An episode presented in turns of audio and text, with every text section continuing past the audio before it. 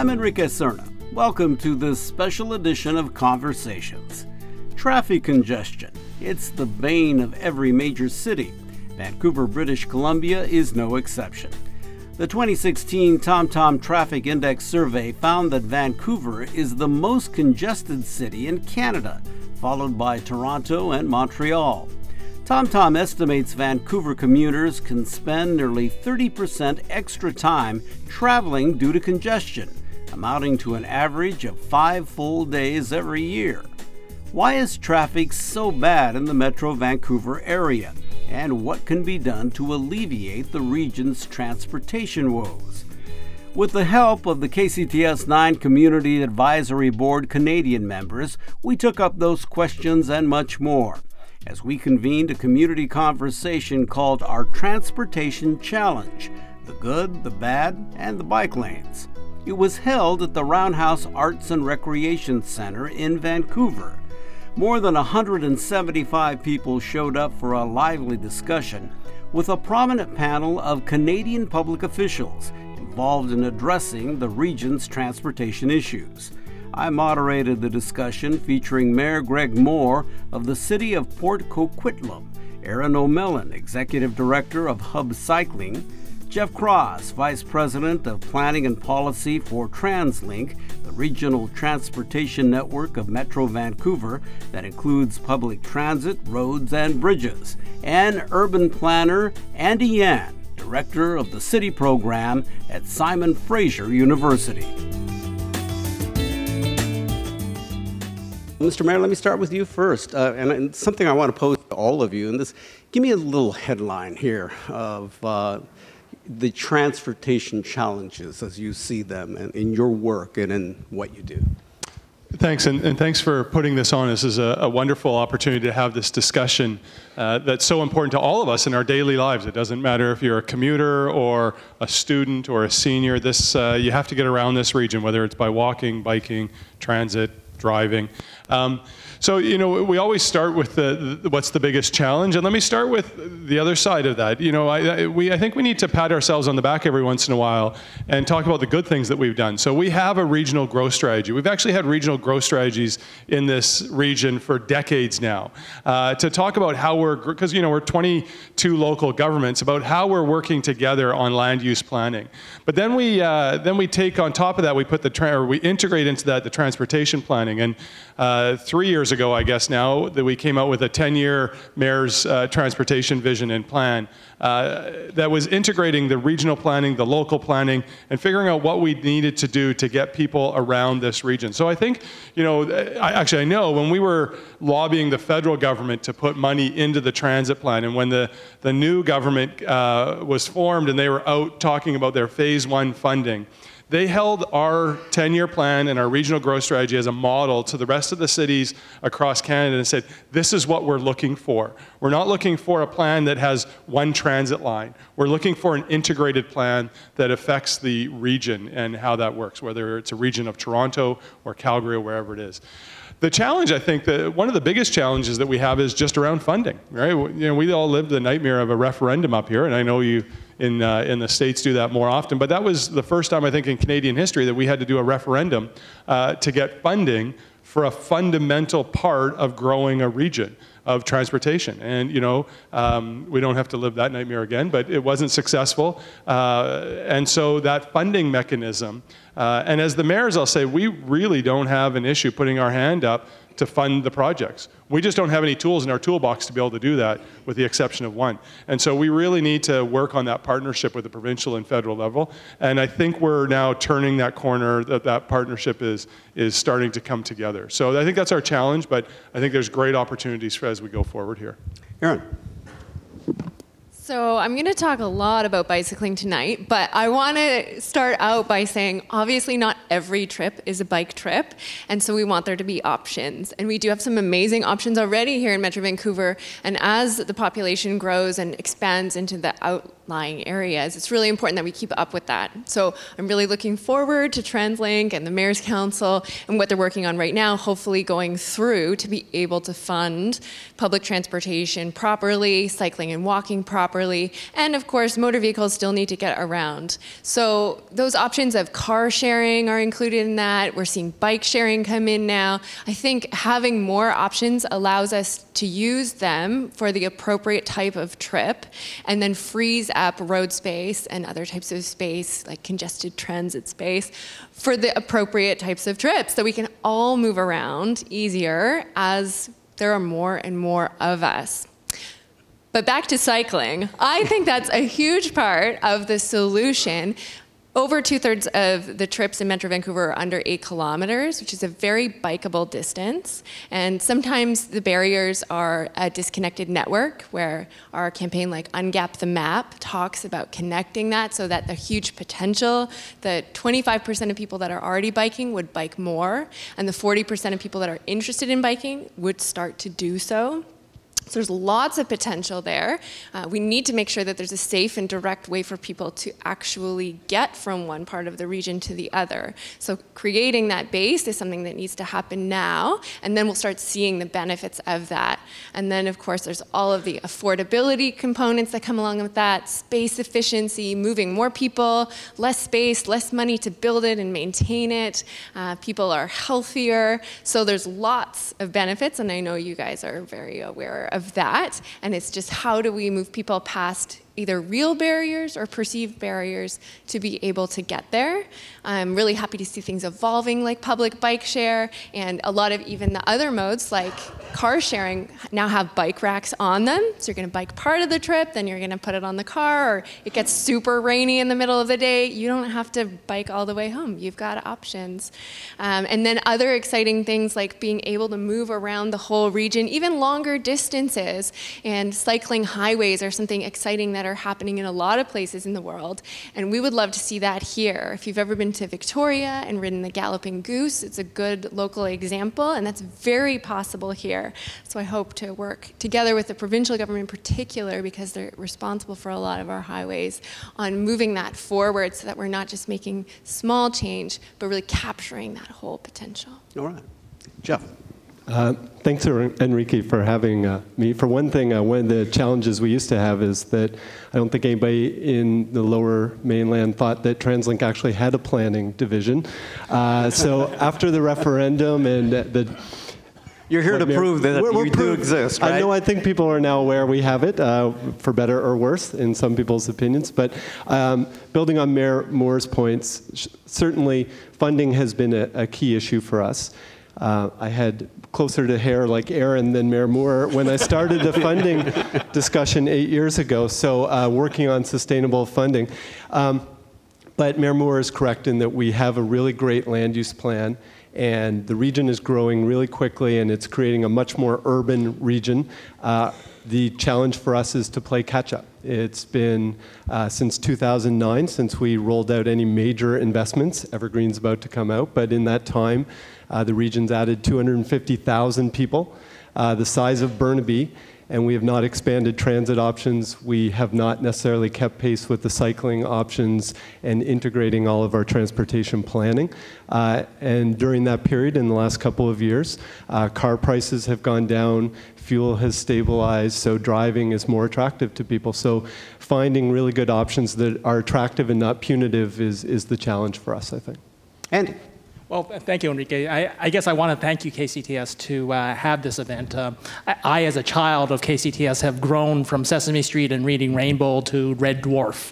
So, really, I think part of this is kind of what would the headline be into the future. I think it's it's really around. I was trying to think of maybe do a haiku, and I think the haiku is going something about affordability, mobility, and region. That very much it's a discussion about affordability and knowing that there are significant, uh, very real affordability issues in dealing with housing for uh, for for any local worker in the re, in, in, in, in metropolitan Vancouver. But then connected to that is actually how important important mobility is towards that issue of affordability. And I think it's mobility not only in the sense of physical mobility, but it's also to understand the nuances and the importance of transit to various groups and populations. I think whether you're a young worker or a newcomer to Canada, that it, there are actually very significant and important elements in the role of public transportation in particular um, and, and, and overall. Um, um, a sustainable means of transportation overall to, uh, to mobility in the term of a social and economic sense.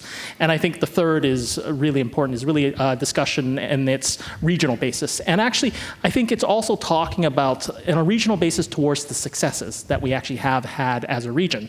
Uh, on, as I was uh, talking about in, um, to, to the group here earlier, was that really when we think about metropolitan Vancouver and all the cities on the west coast of Canada, the uh, Canada and the United States, we actually have the highest proportion of workers. 20% of all workers in metropolitan Vancouver actually take transit to work. And as a relative example, uh, in Seattle, it's 8%. So you, you actually, I think, have this opportunity to kind of create and actually have a culture of mass transit, of public transportation, of tra- sustainable transportation that I think we can really be proud of. But yet, I think within that pride, I think it's also the understanding that um, of change and the opportunity, I think, in the face of economic change, but also in the face of climate change, that that's really why we need to think about how we need to we move around in this region. Give me an idea uh, of what do you think is, I guess, the what, what an ideal infrastructure or a good looking infrastructure would look like to try to make things work together and mesh together, particularly from your standpoint? I think the, the bottom line with, with most things, and I think transit or transportation movement is the same, is it has to be convenient right? If you're out in the burbs and your bus comes every half hour and once an hour in the evenings, that's not convenient. And you're not going to, like, I have to take the bus home tonight. Got to go to an event after this. I'm going to get on the SkyTrain. I'm going to get to Braid Station. And I sure hope I hit one of the two buses that gets me home because they're an hour if I miss it, right? That's just, people aren't going to do that. So the convenience of taking a transit system or the safety and convenience of cycling or walking uh, has to be paramount in transforming how people will use the system. You can look at whether it's the SkyTrain or West Coast Express. West Coast Express is probably a great idea, example. Really convenient to take it, uh, and it's packed. Right, it's for all of you folks that are in Vancouver. Uh, it's standing room only after it leaves Port Coquitlam. So when you get on in Coquitlam and in Port Moody, you're standing for the ride. And so that just is an example of a good, convenient, quality system and it's being used by sort of your untraditional transit users. And it, from that standpoint, then how do you make service be on time to make sure this guy gets where he needs to go, or anybody else here? Yeah. Um, I hear this from Mayor Moore at every meeting. Um, no, one of the things obviously is, is matching supply to demand, but there's insatiable demand in this region. It's a good problem to have. Uh, but even under the most productive corridors, be it the 99B line or 97B line, buses do not recover, you know, the majority of their costs. Uh, the B line is about the closest. So every time we add service, it requires more funding. But you know, I think that the mayors have identified a really good plan to be able to improve that frequency to better match where the demand is going. And, and Coquitlam and Port Coquitlam are great examples that they're densifying around the corridors where we can then justify putting in more service and it's this positive feedback loop and so as i said it's been a while since we've been able to catch up uh, to be able to uh, sorry match that demand but i think we're in a better place to do it I'd say the other piece um, to your original question, what can we do, what would it look like to be better, is sort of integrated information and payment. So, so that when, when Mayor Moore starts his trip, he knows exactly what his options are going to be and that he has resilient options. So when he gets there at Braid, uh, maybe he has a bike share if he missed that, that uh, last bus by 15 minutes or something like that. My commute here from, the work, from work, I'm out in New Westminster. Uh, to get here tonight, I, I took the SkyTrain to Main Street, and then I looked, I missed the shuttle, so I jumped on the public bike share and biked over here. So having that information, I'd looked at looked at the travel planner, and I knew my transit options, but I didn't yet know all the, the all those other options. That would be a huge improvement, and we need to focus more energy there. Andy, you want to weigh in? I, I, think one of the interesting paradigm shifts, I think, as we move forward is actually, I think, the fundamental shift of transportation as a service as opposed to stuff. That for a long time, we always attributed transportation as stuff, as a car. And I think fundamentally, as we change, we, we, we and I think what was exciting actually was hearing from the CEO of TransLink talking about how it's, a, it's an overall uh, kind of collection of services of that, that are focused on transportation, of how you get from a to B, which could be um, any number of means of getting there, as opposed to owning a car. And I think that that's really one of the exciting kind of dis- disruptions that have occurred in, in the face of technology, in the face of just, I think, changing ideas of how do I get to where I need to go, that I think we, we can really take advantage of at this moment. Erin, for you, where does the bike fit in? Uh, well, integration, I mean, I think Geoff started to talk about what I would add to is um, having your compass card, and then uh, maybe you don't live in an area that has great transit, uh, but you want to get to a SkyTrain station. You can bike there, it might be your fastest mode, and then if you can take that compass card, swipe into the secure bike parkade, and then hop on board, that's great. And then using that same card for bike share on the other end. Um, so having that integration, making sure it's convenient, making sure it's obvious. I think a lot of people just do what they habitually do and they're not aware of all of the options. So, some kind of awareness campaigns also fit in. It's not just about physical infrastructure and systems, it's about educating and, uh, and raising awareness. I want to uh, note that uh, I was looking at some studies and, and reports and studies and about congestion and how it's bad for our health, uh, everybody's health, because it uh, raises your blood pressure uh, does that for a lot of people. Uh, it's just bad period for the, the stress that it puts on everybody. Um, but one of the things that was suggested, I, be, I believe, by a national commission was some type of congestion pricing. What do you think of that? So we've talked about it here in the region, we, you know, whether we call it mobility pricing or road tolling or congestion pricing. Um, we think, the, and I say when I say we, the Mayor's Council, uh, we actually put it into our 10-year vision as the second phase of funding for the plan was to introduce mobility pricing uh, so that you pay for the road system just like you pay for a transit system uh, when you get onto it. It's not a freeway, like it's free. Um, and so, but you can use that not only as a revenue tool, but you can also use it as a policy tool. Uh, if you want to try to, I always use this as a, as a simple example. If you want to encourage the trucking industry to use the roads when nobody else is on them, let them use the roads free from midnight to 5 a.m. And then when we're trying to get everybody to work, you know, from 5:30 to 9:30, they're going to pay three or four times the amount. Um, just simple things like that will start to use a financial lever to deal with congestion, to deal with air quality and other things. And I think there's some, uh, there's some good evidence in Portland and other places in the world where they're starting to do that, whether it's a toll-based system every time you go over a bridge or it's a GPS in your car or whatever it is. Um, and, and we're going to start to have uh, in this region some very serious conversations about what that looks like.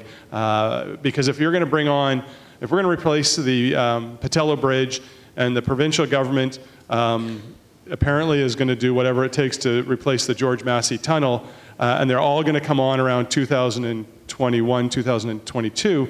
It makes sense then to revamp the whole system if you're going to bring two new tolls in. So I think that's kind of the time frame that we're working on as well. I think, go ahead.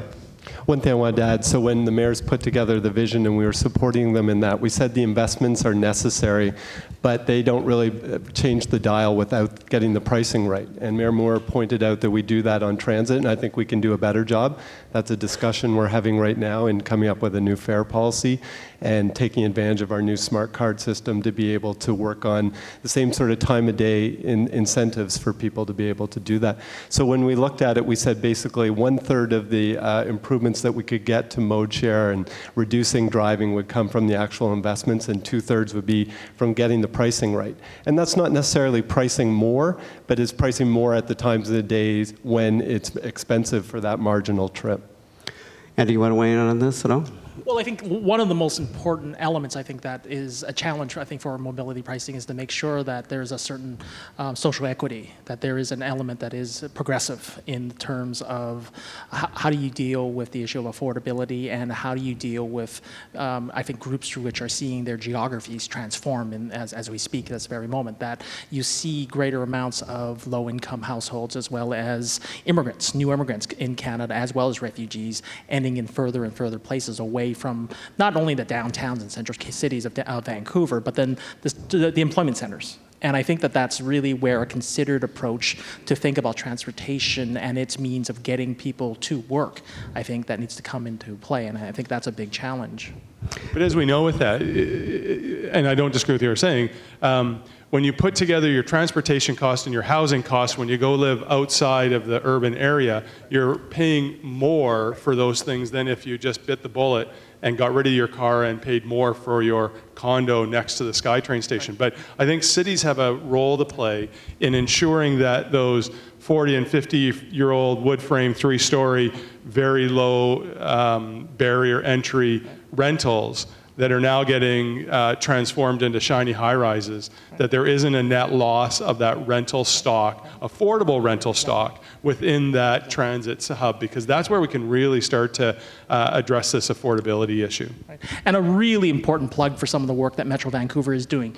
If there was a report you ought to read this year, it's the H plus T report that uh, Metro Vancouver had published and actually are updating that really talks about the discussion of when you connect transportation and housing together, that very much there is actually, I think, a facade, a illusion that really, really cheap housing is really that cheap, especially once you uh, once you start adding in transportation costs. And I think that that's a really important element that I think that um, certainly a com- part of the conversation Metropolitan Vancouver is bringing in, talking about location efficiency, talking about the real cost of these types of transportation costs, and really, I think, uh, incentivizing um, the right solutions.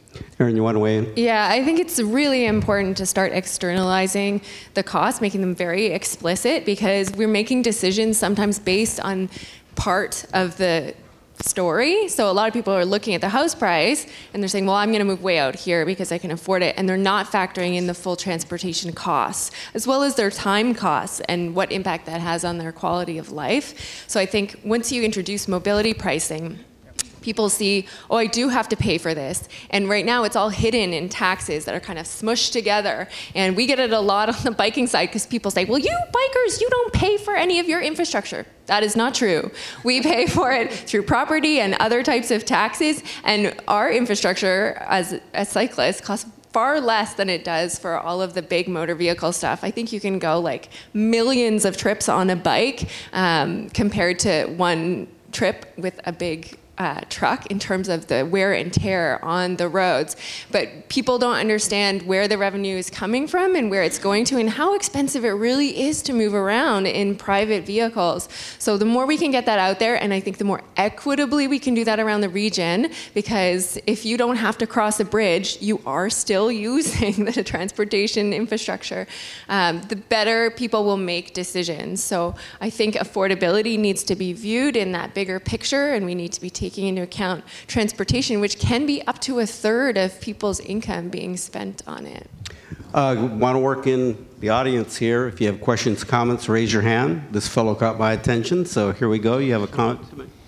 Yeah, I just wanted to put some facts together to some of the comments that we're making here tonight. For example, um, I live within a block of Broadway where we have the 99B line, which is an example of a transportation system which is the most deplorable urban design I've ever seen. You know, it turns Broadway into what I euphemistically call an open traffic sewer. Um, on regional growth strategies, I think that if we look at the change in the cost of housing that Andy's talking about, uh, from personal experiences, from 2005 to 2016, 500% increase. If we go back to uh, Expo 86, where the towers and SkyTrains all got started, increase in the price of housing, 2,244%. Um, towers and SkyTrain urbanism or as urbanism is creating neighborhoods with no social functioning. Uh, anonymity comes with moving into a tower. And the alternative, which is a neighborhood where you have neighbors on all four sides, is something that we're stopping to consider just about throughout the lower mainland, uh, regional growth strategies or not. So any other question? You got a question? So, how do we frame a question from all that? Um, I think the challenge for transportation, you know, I got here in an electric vehicle that was charged for free. When that's available to everybody, the roads are going to get flooded with cars. The challenge for transportation, you guys can answer me this how do you take a car trip and turn it into a transit trip? Right. Which comes down to how do you make your commute better, I suppose, too. Go ahead. Land use, land use, land use that fundamentally I think it brings in towards a challenge to not only think about transportation by itself, but really how it's connected to land use and the decisions of the kind of complete communities that we need to develop moving moving forward. And I think that that's really one of the major avenues to really connect on. And I think to really tie in towards this question of land use, and I think this is actually um, a, a, pretty interesting statistic, is that um, something that that going into thinking about those who take transit, 58% of those are renters, and very much much the, this discussion about land use around transit stations may also need to entertain the ideas that you need to engage issues of, of, of, of land tenure, of, of housing tenure, I should say. That um, very much the idea of the fact that you should have a certain percentage of rental stock devoted around a house, around a transit station, I think reflects the kind of realities of those who do take transit. Anybody? Go ahead. I would add that um, obviously we need to do the partnering and the land use. So the way we think about it um, from the guidance from our board and the Mayor's Council is kind of three pillars to uh, partner uh, manage and invest, and really to do it in that order so that you make sure that you've got the land use right, that you've got the pricing right, that you've got the right amount of parking, that you're providing uh, information, all those kinds of things, and that you put the investment in there to catch the demand where it's going to be attractive and convenient.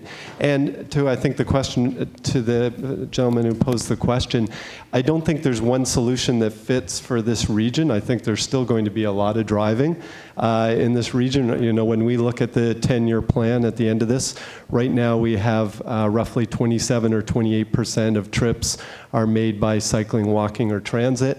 We think that might rise to 35 or 36 percent. That means 64 percent of the trips are still being made by vehicle, and in a lot of places that makes the most sense you know, and I think it's just trying to find a way to efficiently support those neighborhoods and respond to uh, lowering uh, vehicle costs, as you said, with the fleet electrifying and maybe automating connected vehicles. How do we make sure we do so in a livable uh, approach? Well, and I think he also, you know, you talked about the regional growth strategy and regional planning and transit planning. Um, you know, we're not in charge of immigration policy, for example. So we have 38,000 people moving to Metro Vancouver every year and we need to do our best to try to figure out how to accommodate and maintain our livable region. And so I think we're in this this evolution right now, or this this this transition from, you know, when I grew up, my parents had a single family house with a green piece of grass out front and in the back, and that's what they wanted for me. And now that my daughter is 17, uh, turning 18, I, I, I don't think she wants that. I, I'm not sure if I want that for her, like my parents wanted it for me and my parents. So I think we're in this time of change that, you know, if you grow up in New York or San Francisco or Shanghai or Paris, you, you don't have this illusion that you're going to have a, a single family dwelling. And so I think we're in that transition. I think my daughter in that generation would rather forego, to your point, four, pe- four neighbors and live in a condo that's next to a transit line, that's next to great entertainment, and that's where they're going to go out and entertain and that sort of thing. They're not going to do it in the family room or the TV room. I think that's changing. And I think it's hard for us uh, in my generation and older that that's how we were brought up as the way to grow up. And I think our kids are now in that transition. And, and, and, along with that is the struggle to just to be able to buy a home, even if yeah. that were the case. And I think it's harder for us to okay. accept than it is our children. All right. Question here. A question to, to Mayor and also to our bike rep. Before I came to Vancouver 54 years ago, I practically grew up on a bicycle in my home city, Copenhagen, Denmark, which, by the way, has become the number one bike capital in the world. But you were talking about half an hour service, one hour service in the outer district. So if you live out in, in Delta or Aldergrove, way out there, and we have a lot of distance suburbia here, if we're going to have a bus every 15 minutes, I'm all for it. but it will cost a fortune. And what about bike lanes out in those areas? Unless we have bike lanes on, on the major highways, uh, not the freeway, but the major highways, people are not going to dare. So, what's the solution in those areas? Thank you. Can they coexist? Yeah, thank you. I, I completely agree with you. I think we're I think it, we're at this point, and, and Erin talks about it a lot, and you'll probably want to answer this as well. Uh, I think that's a huge, huge uh, piece to how we go forward. You know, I try to live my life that way. I have this little rule of thumb: if it's if it's a 10 minute, it's, if I can walk there in 10 minutes, I'll walk there. If it takes more than 10 minutes, I'll ride my bike. And if I have to leave the Tri Cities because I'm from Poco, I take transit right? So that's kind of how I think about it. Now, our cycling infrastructure isn't the best. It, it, we need to do massive improvements to our cycling as well as our walking infrastructure. In the mayor's 10 year plan, we ensured that we had uh, large sums of money in each of those, walking and cycling, so that we could partner with the provincial government and local government. So we all brought in our share of funding that to transform that. Like in Poco, the Evergreen Line is about to open up. Uh, I think that's going to be transformational for our cycling community because if they can ride their bike, to your point, from their home, it's going to be, sorry, Geoff, it's going to be faster than transit, it's going to be faster than a car uh, to an Evergreen Line station, and then lock it up nice and secure and jump on the Evergreen Line. Uh, I think that is absolutely transformational for our Tri City region. Thank you for bringing up the suburban cycling issue. And as I mentioned, cycling highways are a really great idea. We're seeing them happen in a lot of other places. They haven't quite caught on in Metro Vancouver yet, although the Central Valley Greenway is a little bit of a preview and it's very highly used. It goes all the way from New Westminster into Vancouver. So I think we can definitely do this. It's much cheaper and more efficient than providing transit to those low density areas that you're talking about, that it just doesn't make financial sense to provide that there. And it's very fast. There's no waiting involved at the bus stop. You get straight from door to door. And I think particularly with the uh, growth in electric bikes, electric assist bicycles, they're going to be able to cover longer distances in a shorter amount of time. They're getting more affordable all the time. So I think you'll start to see that really ramp up. And so these types of cycling highways would be very beneficial. Mayor Moore, I think I think you answered your question initially as to you know when you as to, in terms of where you were coming from as far as the the, the terrible defeat of the trans, transportation initiative.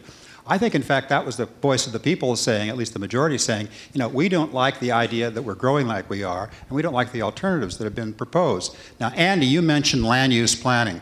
I served for eight years on the Whatcom County Planning Commission. I'm a dual citizen. I lived in Vancouver most of that time, but I have lived in Whatcom County.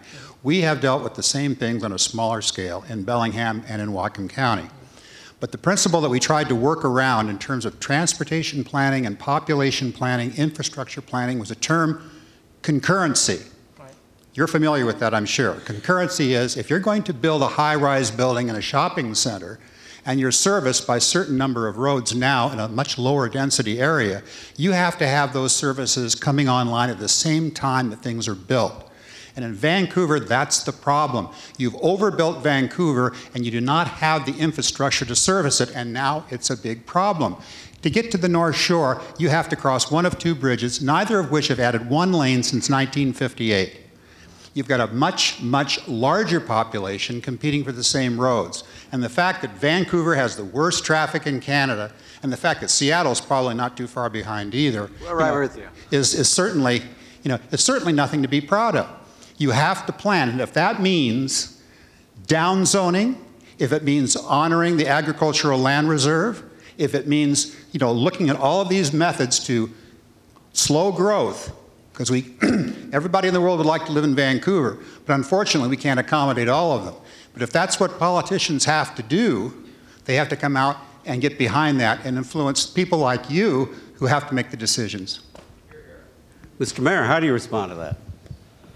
Um, I'm not sure where to start. I think there's some some good points in there, but um, uh, you know, I just sort of, I, I, think through the, you know, like I said earlier, there's an immigration policy that's a federal policy. We, we don't make those decisions. And so, you know, at local, the local level, we're doing our best to try to accommodate the growth and doing it in the most livable way. We have urban containment boundaries to ensure that we're not eroding into our farmland and, you know, doing sprawl out into the valley, uh, those sort of things.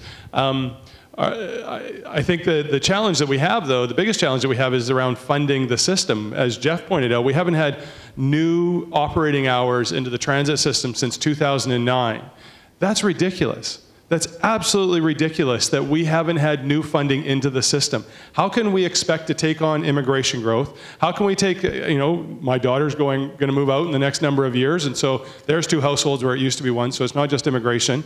Um, but how can we expect to grow and grow the economy, grow, you know, we got the biggest port by tonnage in North America here, which is important to the uh, economy of Canada.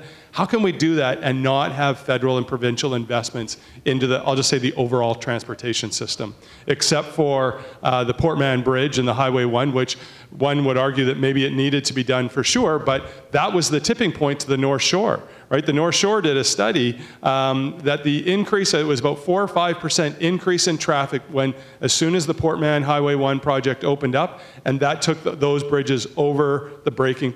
And now you have a parking lot on the North Shore. So it's that integrated approach to these things. We can't just be building a bridge, a rail line, a this, a that. We got to think of it as a systems approach. Okay. And I, I want to point out, you're talking about population growth and we just can't sustain this, but a success story here in Vancouver is the population has been growing and they've been able to maintain the number of motor vehicle trips coming into the city center and then increase walking, cycling, and transit. It's a huge success story and I think that other places can take note, but you have to provide the other options.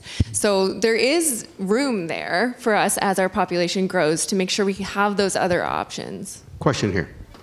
Hi. Um, just to hear about a lot of extravagant plans to build million dollar bridges and you know all sorts of different networks for everything. But I'd just like to challenge you guys to also think about some of the little things. Like there's things we can do that may be small that might help with some alleviation to congestion. And you know, obviously, we'll talk about my route home because uh, that's what I'd like you to fix first.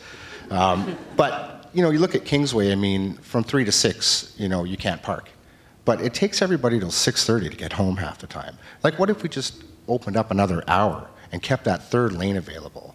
Or, you know, and like I said, I'm not an expert. I know you guys are, but um, you know, if there's something like the Stanley Park Causeway, as an idea that would work on something like Kingsway, or go to some of those congested spots and take a look at what's actually going on.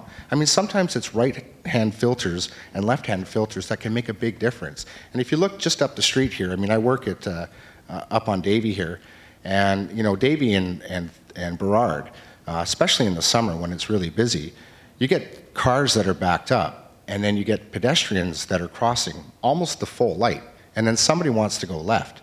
So, really, two cars don't even move until the light goes yellow, but five have joined the line. And maybe a little filter to go right and alleviate that pressure first, and, but give the pedestrians a little bit more time to cross after. You know, sometimes there's little things that can make a big difference. And I challenge you guys to think about that instead of spending billions. He sounds like a planner. He could be a planner. That's who he yeah, are, are you looking for a job? There you go. Uh, Over here. No, those are spectacular ideas. Actually, the mayor's really pushed us when we developed this plan to think about what are the, the cost-effective things that we can do. Um, Ironically, there's a fund in there to do it, but it's relatively small to do the kinds of things you're talking about, whether it be signal priority for buses, uh, targeted interventions for left hand turn lanes, things like that. You're absolutely right, it's the low hanging fruit. And actually, as we think about congestion pricing or mobility pricing and, and what places like London or Stockholm have experienced, they say the pricing is great, but making sure you're doing so at the same time that you do all the signals, uh, they actually get the same kind of benefit from that effort.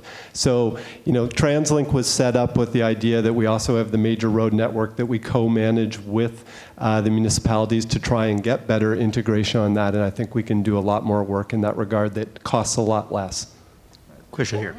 Well, I think what the um, what the speaker just really touched upon is really, I think, the, the approach that it's both a hardware problem, but then also a software issue. That very much the kind of human social engineering aspects of some of our transportation solutions ought to be explored, and and I think that those often tend to be, um, well, um, relatively more cheaper than establishing a transportation network. But then at the same time, one has to realize there's a point where you, where you need to make that investment. Yeah, and they're not sexy though. Like yeah, opening exactly. a new station or a new line is yeah. really important, but making sure we're doing all those uh, really cost-effective measures concurrently, to right. use the phrase another questioner right. uh, brought up. Well, my personal thing is signage like the kind of efficiencies you can make after several hundreds of millions of dollars of investment that how about some good signs? Like, how about just telling me where to go? And, and, and I mean, whether, whether you're We'll tell you where to go. Many people have told me where to go, but, but very much as a, as, as, as a okay uh, weekend cycler, um, part of I think my challenge in kind of understanding the network is the legibility of the of the cycle network, and that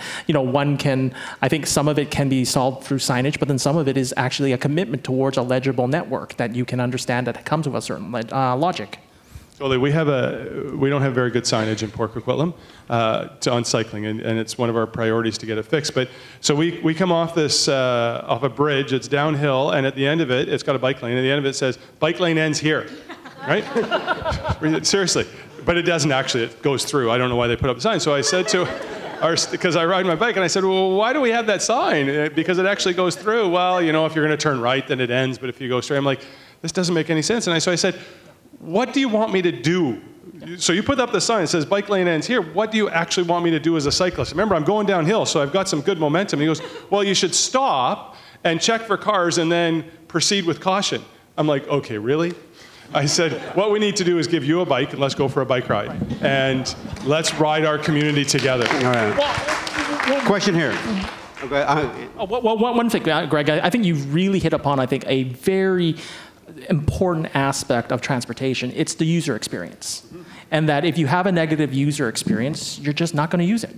And I think when you have a very positive user experience, you can kind of nudge people in having good trans, having better transportation choices and better transportation behaviors because they have a positive experience. And I think that that's really, again, one of the kind of challenges in any majorly complex, massive system is actually just remembering that you have to have provide that basic positive uh, user experience. Sorry, I'm just going to jump in on that. Uh, Actually, that's something that our new CEO has really been pushing us on, and I think because uh, over the last decade we just couldn't even keep up with demand. Maybe we lost a little bit of focus on that. We're coming from Seattle or a U.S. experience where you're really trying to also attract people. That uh, that's a new focus, I would say, or an increased focus for us. All right, question here. Uh, oh, I'm sorry. I'll just add something very quick, and it's related to user experience and signage, which is super important, especially when you're on a bike, because you don't want to go the wrong way and then have to go back up some big hill or get stu- stuck in a spot that feels unsafe. And the other part is working with other agencies and imagining if I'm going somewhere riding for the very first time and I don't know where to go, where am I going to look? Google Maps, probably. That's where everybody goes, and there's not really another good service. Google Maps has not been updated by a lot of our municipal governments and a lot of our TransLink and provincial governments, so it's not actually telling you a good route to go. I've been sent through Poco and Pitt Meadows and Maple Ridge on crazy roads and I'm like, this should not be the recommended route. And if that was my first experience on a bike, I would not get back on my bicycle. So I in think POCO, we've actually manipulated the system so everybody has to go through POCO. It's part of our economic development engine. Ulterior Qu- motives. Question here. Hi, I'm Brad Ross from New, New Westminster, and my question is uh, directed specifically to uh, Mayor Moore uh, since you're on the board of Metro as well. And, and, I sort of wish there was a representative from BC Transportation here as well. But this goes just to segue back a little towards the previous gentleman talking about existing in- infrastructure. I would like to know how much research and energy, if any, is being focused on improving existing roadways uh, for example, synchronizing lights in the city of Vancouver, electronic sensors for light changes, again in the city of Vancouver, uh, left turn lanes, which are grossly absent in the city of Vancouver. In the little city of New Westminster, where I live, we have left turn lanes everywhere, almost everywhere. Uh, roadway sensors that determine when the traffic flows. So if, if, there's no traffic in the opposite direction, the light stays green. You're not sitting like you are in Vancouver at a red light at 3 in the morning with no traffic coming. So, uh, what I find, and I've lived here for 31 years, I find any bit of efficiency we do have in the burbs comes to a grinding halt at the first traffic light in Vancouver. And we all know Vancouver has this. Uh, agenda to reduce car traffic. What the car traffic isn't going to go away. How about making it more efficient on the existing roadways that we already have? Sounds like another a, planner we got here. All right. That's a, that's a great question. Uh, and I love the question because I'm Greg, not Gregor. And I'm the chair of the regional district that doesn't look after any road in the region. And so I can't answer any of your questions. In Port Coquitlam, I'm the mayor of there. We've got left turn lanes, all that synchronizing and all that green wave stuff and, and all that sort of stuff. And, and we see it all over the place. So Question. can't help you, sorry. But I, I appreciate your frustration because I've been there too. It feels your pain. Okay, a little bit of a, a change. My name is Peter Holt. Are we getting value for money? Is my question of what we're doing. We can't go back. We have to take what we've got now. But how do we get value for money for the future, for the transit we're going to get? I'll start on the cycling front because there's such a high return on investment when you put money into cycling, and I do feel like it has been neglected in the region by all levels of government. Um, and I understand that the people aren't there using it yet, but the reason why they're not using it yet is because the network doesn't exist. And so I definitely empathize with what you're saying. You know, where is the return on investment? That being said, I do think that the transit system is important, and we should be maximizing it with land use and making sure the density is there as much as possible. So in the in the 10-year plan, uh, Geoff, you can correct. I think I can get the numbers slightly wrong, but um, so we have the the Arbutus uh, corridor, not the Arbutus, but the Broadway line that's going to go in. You know, that's 250,000 people a day are going to use that line. Uh, right now on that B line, 4% of the people that use that line are from Port Coquitlam. So even though it's geographically in Vancouver, that's a regional asset. Uh, and hopefully, in, in whatever the next plan takes us all the way out to UBC and the 60,000 people that go there uh, every day. Uh, but, and then we've got the Surrey, and so that's more about servicing an, an existing need. But we know that Surrey and Langley is such a growing area. And if we can put in the, the lines there, we can shape how that community grows and do it right in the beginning instead of trying to figure it out afterwards, which is really expensive. So uh, we're going to shape a community by installing those lines. But I think one of the, the biggest um, in my opinion. The, the, it wasn't talked about a lot, but one of the things that's going to, I think, transform this region the most, there was 11 new B-line or better bus lines in this plan. So B-line or better, like your 99 B-line, your 97 B-line. So they're a bus that uh, is usually articulated because it's higher volume. It goes usually every five minutes, and the 99 B-line goes even faster or even more frequent. But usually every five minutes during peak, and maybe every seven minutes or so uh, off peak. Now, there's 11 new lines like that that is going to make it convenient for people around this region to take the bus uh, around the region. I think the uh, I think it's 75% of the people will be within a, a 10-minute walk of a frequent transit network. Is that right? Something like that? Close. Close. Okay. It's been a couple years. So, but so what that means is is 75% of our population will be able to walk 10 or 15 minutes to a bus that's going to come at a maximum every 15 minutes during the service period, right? So my commute home tonight, that bus would come in 15 minutes. If I just missed it, it's not a big deal. And the bus that I need to connect with, if I missed it, not a big deal because it's going to come. That piece there is transformational to how we can use a transit system. Well, I'm, I'm sorry that I didn't get to everybody's question here tonight, but I do appreciate everybody that participated. I really appreciate the fact that you came here this evening. Uh, this is tremendous that I think that you have so much concern about what's happening, uh, about transportation and congestion and kind of the future of, of your region.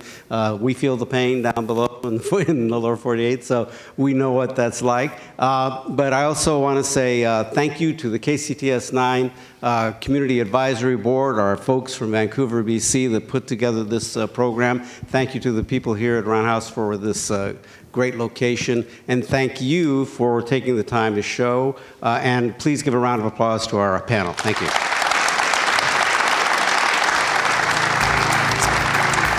And on behalf of KCTS 9, well, continue watching us, please, and support us. Thank you for joining us tonight. We appreciate it.